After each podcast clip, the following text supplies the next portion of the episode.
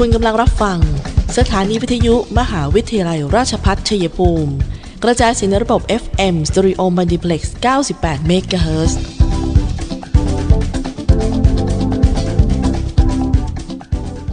ที่นี่ สถานีวิทยุกระจายเสียงเพื่อการศึกษา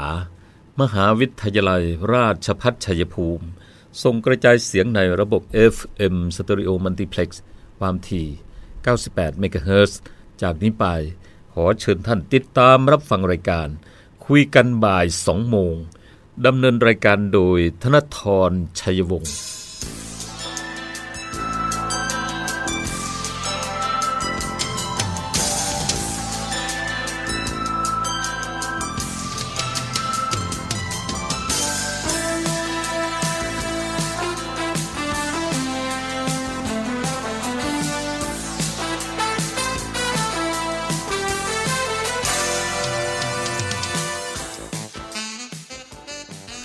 สวัสดีค่ะท่านผู้ฟังคะต้อนรับเข้าสู่ช่วงเวลาของคุยกันบ่าย 2 โมงนะคะ วันนี้พบกันบ่ายวันพฤหัสบดีที่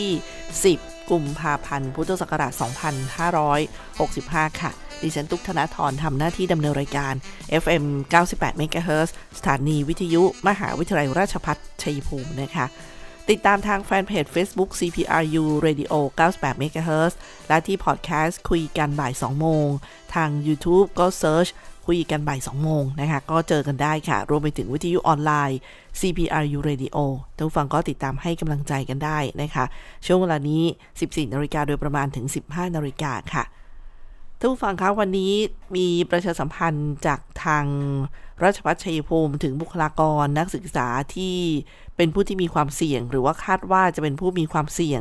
การติดเชื้อโควิด -19 นะคะ วันนี้ก็มีการเชิญตรวจ ATK ฟรีนะคะโดยโรงพยาบาลส่งเสริมสุขภาพตำบลนาฝาย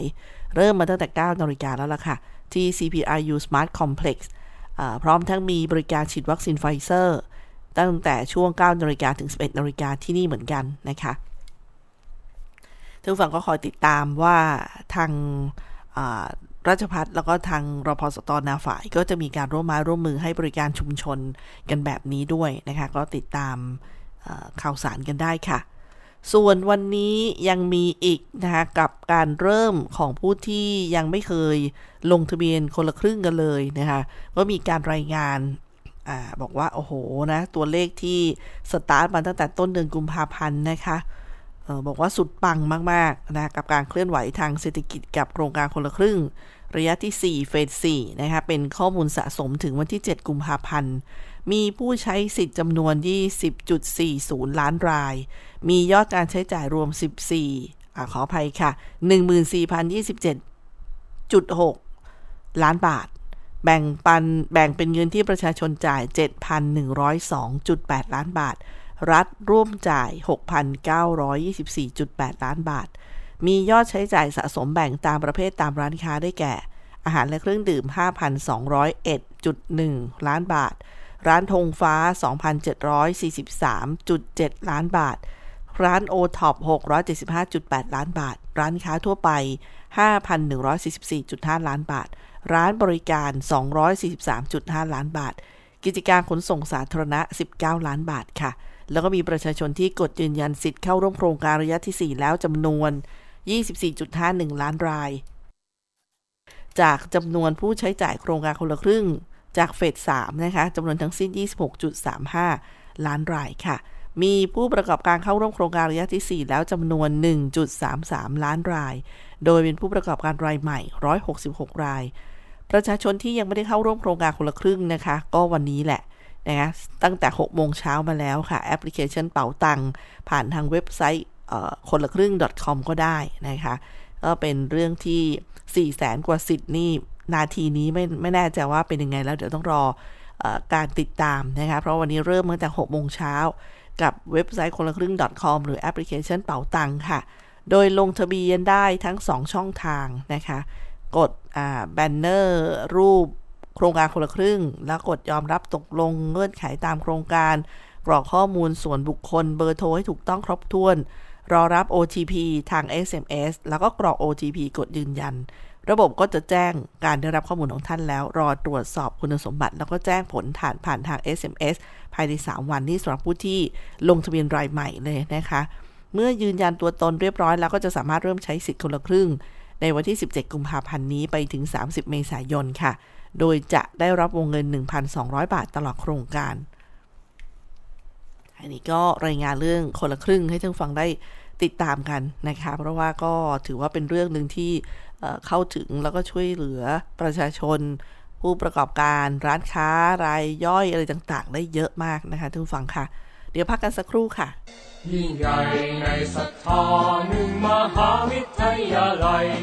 ยิ่งวันยิ่งเกรงไกรราชพัฒชัยภูมิ มหาวิทยาลัย ราชพัฒชัยภูมิรับสมัครนักศึกษาระดับปริญญาตรี ภาคเรียนที่1ทับ2565 t c a s 65 รอบโคต้า ครั้งที่ 1 20 มกราคม ถึง 28 กุมภาพันธ์ 65 4 มีนาคม ประกาศรายชื่อผู้มีสิทธิสัมภาษณ์ 12 มีนาคม สัมภาษณ์ 16 มีนาคม ประกาศผลผ่านการสอบ 26 มีนาคม 65 รายงานตัว ครั้งที่ 2 1 มีนาคม ถึง 20 เมษายน 65 22 เมษายน ประกาศรายชื่อผู้มีสิทธิสัมภาษณ์ 29 เมษายน สัมภาษณ์ 1 พฤษภาคม ประกาศผลผู้ผ่านการสอบ ยืนยันสิทธิ์ 4-5 พฤษภาคม ในระบบ TCAS สละสิทธิ์ 6 พฤษภาคม ในระบบ TCAS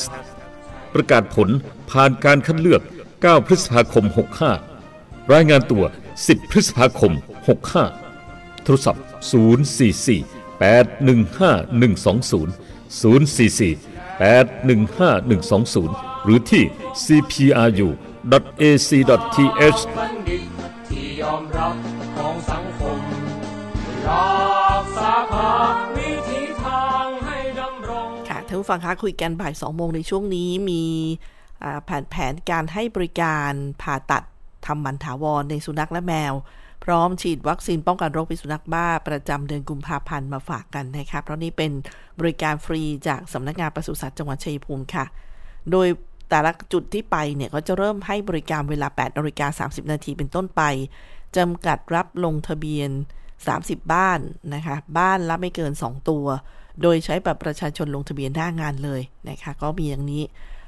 โดยวันที่ นะคะในลำดับต่อไปก็จะเป็นวันที่ 17 กุมภาพันธ์นี้อยู่ที่อำเภอหนองบัวระเว เทศบาลตำบลโคกสะอาดค่ะ 22 กุมภาพันธ์อยู่ที่อำเภอแก้งเคราะห์ใต้ต้นตะเคราะห์หน้าเทศบาลตำบลแก้งเคราะห์ก็เฉพาะผู้ที่มีพื้นที่ภูมิลำเนาในเขตนั้นด้วยนะคะ 23 กุมภาพันธ์ที่อำเภอเนินสงยาคลินิกเกษตรเคลื่อนที่องค์การบริหารส่วนตำบลหนองฉิม 24 กุมภาพันธ์อยู่ที่อำเภอเมืองชัยภูมิค่ะ ที่วัดโคกสว่าง ตำบลห้วยบง โดยการเตรียมตัวขอข้อแนะนำสำหรับก่อนผ่าตัดนะคะ สัตว์ต้องมีสุขภาพแข็งแรง อายุ 6 เดือนขึ้นไป งดน้ำและอาหาร 6-8 ชั่วโมง ไม่อยู่ในระยะการเป็นสัตว์ ไม่ท้องไม่ให้นมลูก ต้องเตรียมอุปกรณ์บังคับสัตว์มาด้วยทุกครั้ง เช่น สายจูง ปลอกคอ กรง หรือว่าตะกร้านะคะให้เรียบร้อยค่ะแล้วก็มีอีกหนึ่งการอบรมฟรีนะคะทางออนไลน์น่าสนใจค่ะ ไม่มีค่าใช้จ่ายนะคะรับสมัครผู้เข้าร่วมอบรมหลักสูตร การจัดทำระบบมาตรการผลิตสินค้าทางการเกษตร ตลอดห่วงโซ่อุปทาน เพื่อเตรียมความพร้อม ขอการรับรองเพื่อการส่งออกนะคะเป็นการเปิดรับสมัครบุคลากรภาคอุตสาหกรรม เข้าร่วมอบรม หลักสูตรการพัฒนาทักษะความสามารถ ทางเทคโนโลยีของบุคลากรขั้นพื้นฐาน แผนงานการพัฒนาความสามารถทางเทคโนโลยี ของบุคลากรภาคอุตสาหกรรม ก็เป็นการอบรมเชิงปฏิบัติการและเวิร์กช็อปนะคะในหัวข้อประเด็นเช่น เริ่มต้นยังไงไปให้ถึงการส่งออก มาตรฐานด้านการผลิตที่เกี่ยวข้อง มาตรฐานการจัดการระดับฟาร์ม และระบบระบบตรวจสอบย้อนกลับ อบรมในวันที่ 23-25 มีนาคมนะคะที่ห้องประชุมจามจุรี โรงแรมสยามริเวอร์รีสอร์ทและที่ภูเชียงทารีสอร์ทจังหวัดชัยภูมิค่ะ กลุ่มอุตสาหกรรมเป้าหมายก็คืออาหารการเกษตร โรงงานในภาคอุตสาหกรรมขนาดกลางและขนาดย่อม หลักสูตรฝึกอบรมนะคะก็เป็นในผู้บริหารบุคลากร ผู้ประกอบการภาคอุตสาหกรรมค่ะเป็นหลักสูตรอบรมฟรีนะคะลงทะเบียนก็ฟรีรับจำนวน 30 รายออสอบถามรายละเอียดเพิ่มเติมนะคะที่ศูนย์ความร่วมมือออภาคอุตสาหกรรม มหาวิทยาลัยมหาสารคาม ที่หมดเขตรับสมัคร 28 กุมภาพันธ์นี้นะคะ ผู้ประสานงานคือคุณวิภาวัน และคุณวิชุดา หมายเลขโทรศัพท์ 092 456 5595 092 456 5595 และที่ 094 790 5501 094 790 5501 นะคะท่านผู้ฟังคะอะ ตอนนี้ก็มาต่อเนื่องกันนะคะ คุยกันบ่ายสองโมงก็พยายามที่จะให้ครอบคลุมไปถึง ประชาชนท่านผู้ฟังแฟนๆ ในหลาย ๆ กลุ่มนะคะ มีอีกเรื่องหนึ่งที่เชิญชวนให้ไปเชียร์ส่งแรงใจเชียร์น้องๆ ชาวชัยภูมิค่ะ นั่นคือน้องเจ๋งวิชยพรวณิชปรีชา นะคะ เป็นตัวแทนจากชมรมทวีนัมเบอร์วัน โรงเรียนสะพังวิทยาคม ในการประกวดเยาวชนต้นแบบเก่งและดี To be number one Idol 12 ระดับภาคตัวหนอกเฉียงเหนือที่ห้างสรรพสินค้าเดอะมอลล์โคราชค่ะ โดยกดนะคะ1900 1900 94 แล้วกดโทรออก กด 3 นะคะ ภาคตัวหนอกเฉียงเหนือ กดหมายเลข T I 157 อันนี้ก็เป็นเรื่องของการให้กำลังใจน้องๆ ที่ปฏิบัติดีปฏิบัติชอบนะคะ แล้วก็เป็นเรื่องที่ เป็นกำลังใจ เป็นตัวแทน เป็นไอดอลในทางที่ดี ให้กับน้องๆเยาวชน แล้วก็เป็นกำลังใจให้น้องได้ทำสิ่งดีๆ กันต่อไปค่ะ ส่วนตัวเลขที่บอกว่าวันนี้ชัยภูมิอยู่ที่ 201 ราย ผู้ป่วยรายใหม่เนี่ยเป็นในจังหวัด 195 มานอกจังหวัด 6 นะคะโดยอยู่ที่เทพสถิต 40 ภูเขียว 36 อำเภอเมืองชัยภูมิ 29 แก้งคร้อย 26 บ้านแท่น 16 คอนสาร 12 หนองบัวแดง 10 หนองบัวระเว 9 เกษตรสมบูรณ์ 5 จตุรัส5บำเหน็จนรงค์5คอนสวรรค์4บ้านเข้า3 และเนินสง่า1ค่ะ นี่ก็เป็นข้อสรุปนะคะของผู้ป่วยรายใหม่โควิด -19 ระลอกใหม่ของจังหวัดชัยภูมิประจำวันที่ 10 กุมภาพันธ์ 2565 นะคะ ช่วงนี้เดี๋ยวเราพักกันสักครู่ท่านผู้ฟังคะเดี๋ยวกลับมาช่วงหน้าเนี่ยมาตอกย้ำบรรดาผู้ประกันตนนะคะว่าสบายใจได้นะในทุกในทุกกลุ่มเลย ไม่ว่าจะเป็นมาตรา 33 มาตรา 39 มาตรา 40 เรื่องของโควิดนะคะไม่ต้องหวัน่น เพราะว่าเขามีการดูแลค่าชดเชยอะไรต่างๆ กันแบบเรียกว่าดูแลกันตลอดนะคะกับการสำนักงานประกันสังคมสักครู่เดียวค่ะ มหาวิทยาลัยราชภัฏชัยภูมิ เปิดรับสมัครนักศึกษาหลักสูตร วิศวกรรมศาสตร์ สาขาวิชาวิศวกรรมการผลิต โดยมุ่งเน้น ในการเพิ่มทักษะความรู้ด้านวิศวกรรมศาสตร์ ให้กับนักศึกษา ในระดับวิชาชีพชั้นสูง ทางด้านวิศวกรรมศาสตร์ ขยายโอกาสทางการศึกษา ด้านวิศวกรรมศาสตร์ ให้กับเยาวชนในท้องถิ่น และพื้นที่ใกล้เคียง เพิ่มศักยภาพแก่ประชาชนในท้องถิ่น ให้ดำรงชีพ โดยพึ่งพาตนเอง พร้อมทั้งเสริมสร้างสมรรถนะในวิชาชีพอย่างเป็นรูปธรรม สอบถามโทร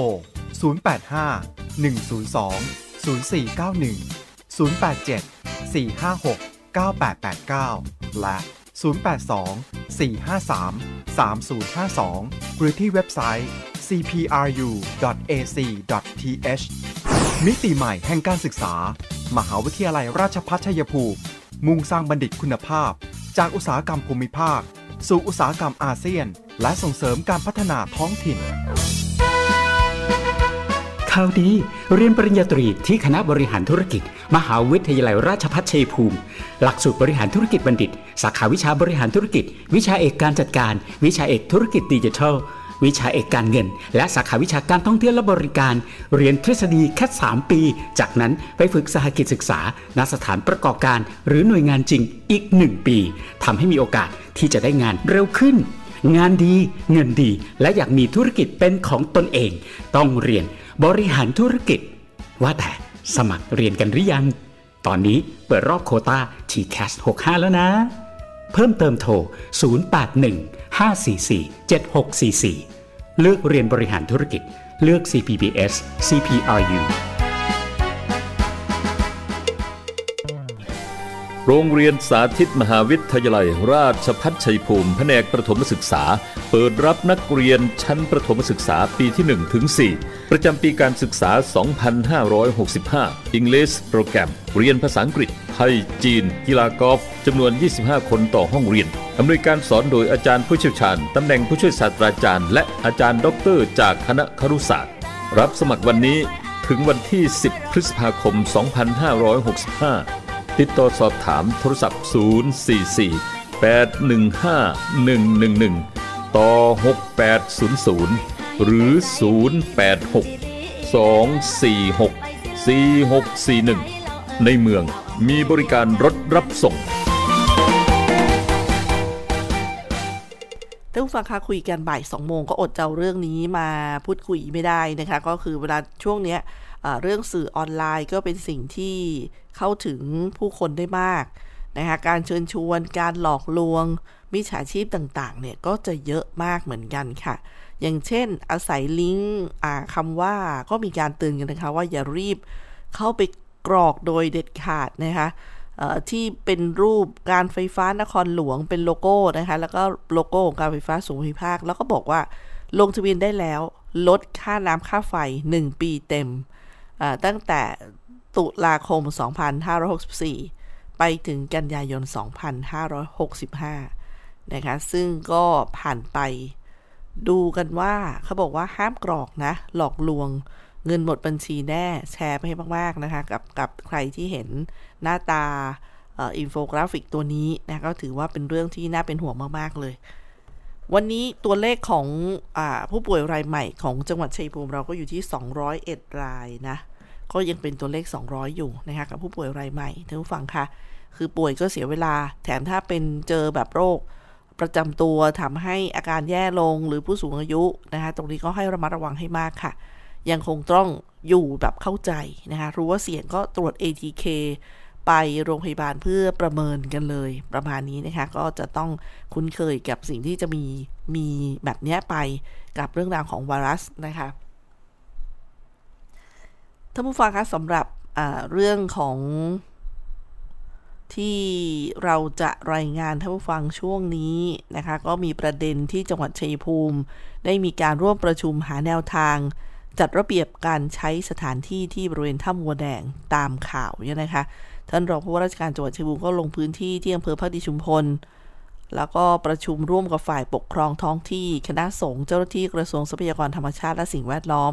กรมอุทยานสัตว์ป่าและพันธุ์พืชก็ได้ข้อสรุปวางมาตรการแนวทางชัดเจน เพื่อจัดระเบียบการใช้สถานที่บริเวณถ้ำหัวแดงตำบลบ้านเจียงอำเภอพระดิชุมพลให้เป็นไปตามระเบียบของกรมอุทยานค่ะ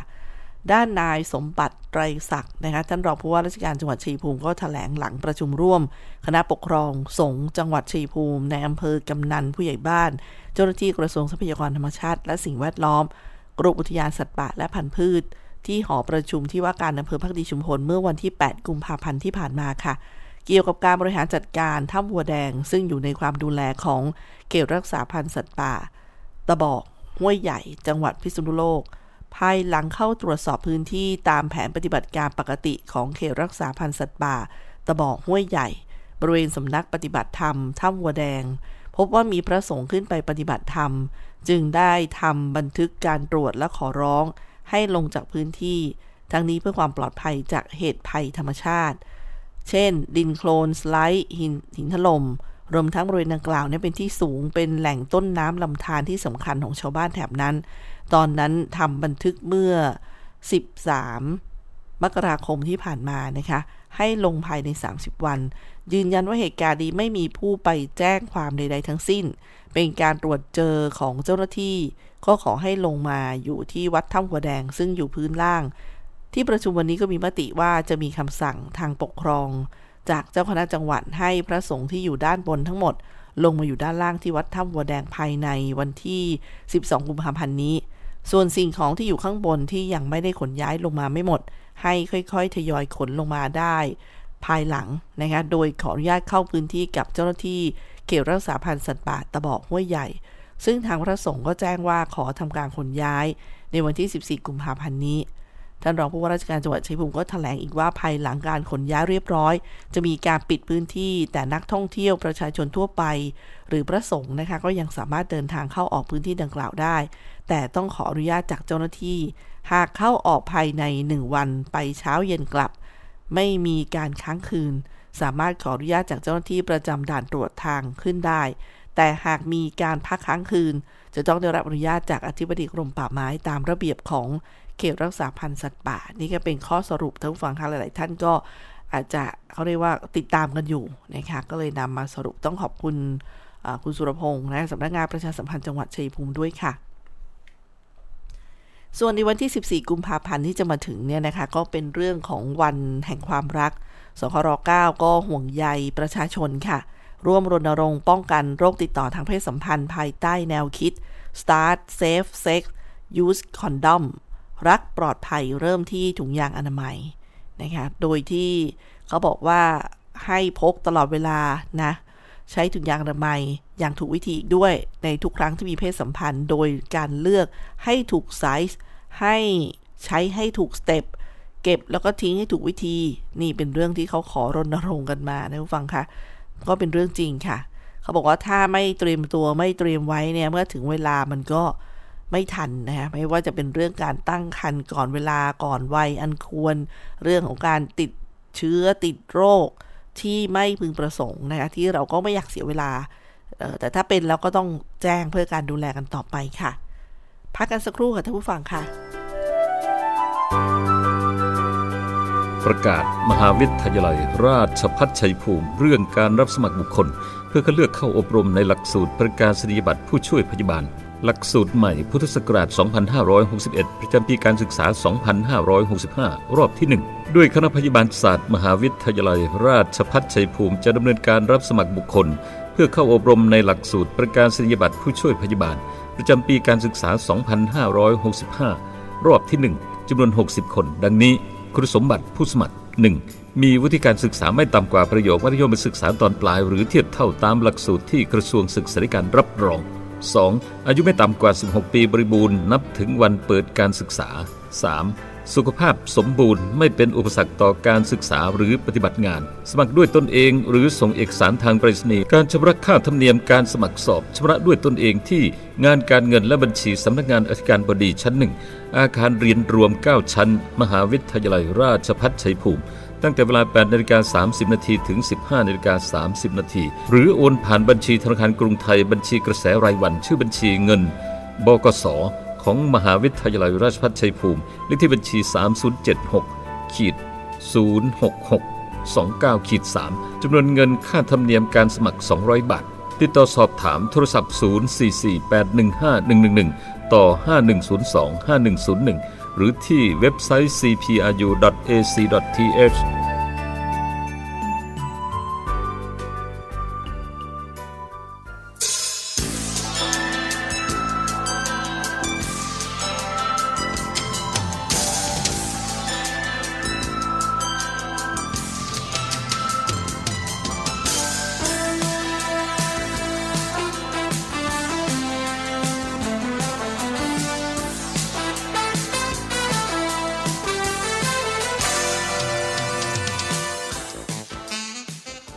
เดินทางมาถึงช่วงท้ายรายการของคุยกันบ่าย2โมงนะคะสำหรับบ่ายวันนี้ท่านผู้ฟังคะ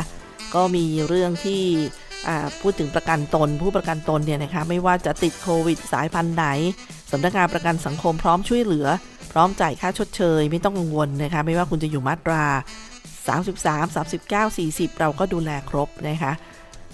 ก็มาตรา 33เนี่ยเขาบอกลาป่วยรับค่าจ้าง 30 วันแรกจากนายจ้าง หยุดรักษาตัวเกิน 30 วันสามารถเบิกกรณีขาดรายได้จากประกันสังคมนับตั้งแต่วันที่ 31 ของการลาป่วย ก็ยื่นแบบคำขอรับประโยชน์ทดแทนที่สำนักงานประกันสังคมในแบบสปส2ขีด01 ส่วนมาตรา 39 ค่ะ รับเงินทดแทนขาดรายได้ร้อยละ 50 คิดจากฐานอัตราการนำส่งเงินสมทบนะคะ4,800 บาท ครั้งละไม่เกิน 90 วัน ปีละไม่เกิน 180 วัน ก็เป็นยื่นแบบคำขอรับประโยชน์ทดแทน สปส2ขีด01 ค่ะ ส่วนมาตรา 40 นะคะ ก็รับเงินทดแทนการขาดรายได้ตามทางเลือก 1 หรือ 2 หรือ 3 นะคะ ต้องนำส่งสมทบแล้ว 3 เดือน ภายในระยะเวลา 4 เดือนค่ะ ก่อนเดือนที่จะประสบอันตรายหรือเจ็บป่วย ก็ยื่นแบบรับประโยชน์ทดแทน สปส2ขีด01 ทับมาตรา 40 นะคะ นี่ก็เป็น สอบถามเพิ่มเติมที่ 1506 หรือ www.sso.go.th ได้ค่ะ มีเรื่องเล่ากันมาท่านฟังค่ะก็เลยเอามาแชร์กันต่อ บอกว่าเป็นเรื่องที่ต้องระมัดระวังกันไปหมด เขาบอกมีเงินเข้าบัญชีแบบไม่รู้ตัวเนี่ยควรดีใจไหมนะคะ ก็มีคนเล่าว่าประมาณสักช่วงกลางคืนเนี่ยพอมีโทรศัพท์เสียงผู้หญิงเข้ามาบอกว่าหนูโอนเงินผิดเข้าพร้อมเพย์ของพี่ ให้โอนเงินคืนมาด้วยนะคะ คนที่ถูกปลุกกลางดึกก็เลยงงงอยู่เหมือนกันค่ะ แต่ก็บอกว่าไม่รู้จักนะคะแล้วก็เลยวางสายไป แล้วก็บล็อกเบอร์ด้วย พออีกไม่กี่นาทีก็มี SMS ข้อความจากอีกเบอร์หนึ่งค่ะ ประมาณว่า โอนเงินคืนมาให้ด้วยครับ ตอนนี้แจ้งความไว้แล้ว พออ่าน SMS เสร็จเจ้าตัวที่เอามาเล่าเนี่ยเขาบอกก็หลับไปนะคะพอตื่นเช้ามาเปิดแอปธนาคารดู อ้าว มีเงินเข้าจริง ๆ ตรงจำนวนที่บอกไว้เลย ทีนี้ก็คิดนะ ตอนนั้นขณะนั้นก็บอกก็คิดว่า เอ๊ะ จะโอนเงินไปทันทีทางพร้อมเพย์เบอร์ที่โทรมาดีไหม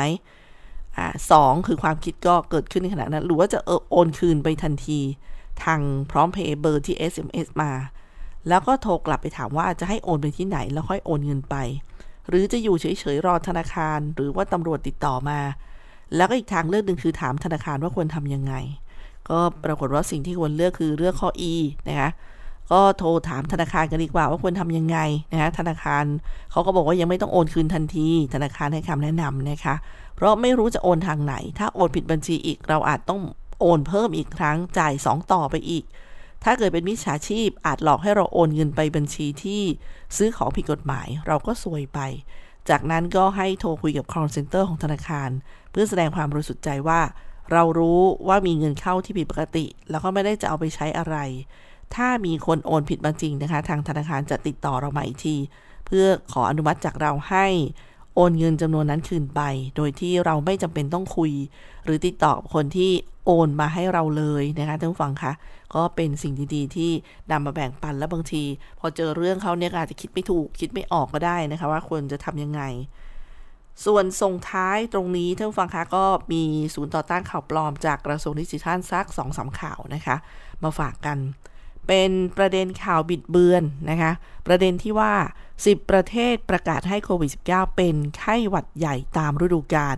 และยกเลิกกระบวนการกักกัน รวมถึงการฉีดวัคซีนภาคบังคับ อันนี้บิดเบือนนะคะจากประเด็นข้างต้นเนี่ยกระทรวงการต่างประเทศได้ชี้แจงว่าปัจจุบันมีเพียงประเทศบราซิล สเปน เม็กซิโก ที่ไม่มีมาตรการกักตัว ซึ่งทั้ง 10 ประเทศที่มีการเชิญชวนให้ประชาชนเข้ารับวัคซีน และไม่มีการประกาศให้โควิด -19 เป็นไข้หวัดใหญ่ตามฤดูกาลทางนี้มาตรการอาจมีการปรับเปลี่ยนได้ตามสถานการณ์ ผู้เดินทางควรตรวจสอบข้อมูลก่อนเดินทางค่ะ ต่อไปเป็นประเด็นข่าวจริงนะคะ ข่าวจริงนี้บอกว่า ศูนย์ฉีดวัคซีนกลางบางซื่อเปิดจองวัคซีนไฟเซอร์สำหรับเด็กเล็ก อายุ 9-11 ปี ผ่านเครือข่ายโทรศัพท์มือถือ ศูนย์ฉีดวัคซีนกลางบางซื่อเปิดจองฉีดวัคซีน ป้องกันโควิดเข็มที่ 1 ชนิดวัคซีนไฟเซอร์ฝาสีส้มสำหรับเด็กอายุช่วง 9-11 ปี เกิดตั้งแต่ 1 มีนาคม 2553 ถึง 31 ธันวาคม 2556 เริ่มลงทะเบียนวันที่ 8 กุมภาพันธ์นี้นะคะ แล้วก็ 9 นาฬิกา แล้วก็เริ่มฉีด 14-28 กุมภาพันธ์ สามารถจองคิวฉีดผ่านเครือข่ายโทรศัพท์มือถือได้ ตามเครือข่ายของตนเองค่ะ อันนี้ข่าวจริงนะคะ ส่งท้ายที่ประเด็นข่าวปลอมข่าวนี้บอกว่า คนไทยจ่ายเงินซื้อน้ำมันแพราคาแพงที่สุดในโลก จากประเด็นข้างต้นค่ะทางบริษัทปตทจำกัดมหาชน กระทรวงพลังงาน ก็ได้ตรวจสอบและชี้แจงว่า การตั้งราคาน้ำมันของต่างประเทศ ขึ้นอยู่กับนโยบายของประเทศนั้นๆ เช่น การชดเชยของรัฐ ภาษี ความผันผวนของอัตราแลกเปลี่ยน และต้นทุนการซื้อน้ำมันสำเร็จรูป รวมถึงปัจจัยอื่นๆ โดยเมื่อเปรียบเทียบราคาน้ำมันระหว่างประเทศไทยและประเทศอื่น ๆ พบว่าประเทศไทยไม่ได้ขายน้ำมันแพงที่สุดในโลกดังที่กล่าวไว้หมดเวลาของคุยการบ่าย 2 โมงสำหรับวันนี้นะคะ ขอบคุณทุกฟังที่ให้เกียรติติดตามรับฟังค่ะ ไว้กลับมาพบกันใหม่ดิฉันตุ๊กธนทรดำเนินรายการ สวัสดีค่ะ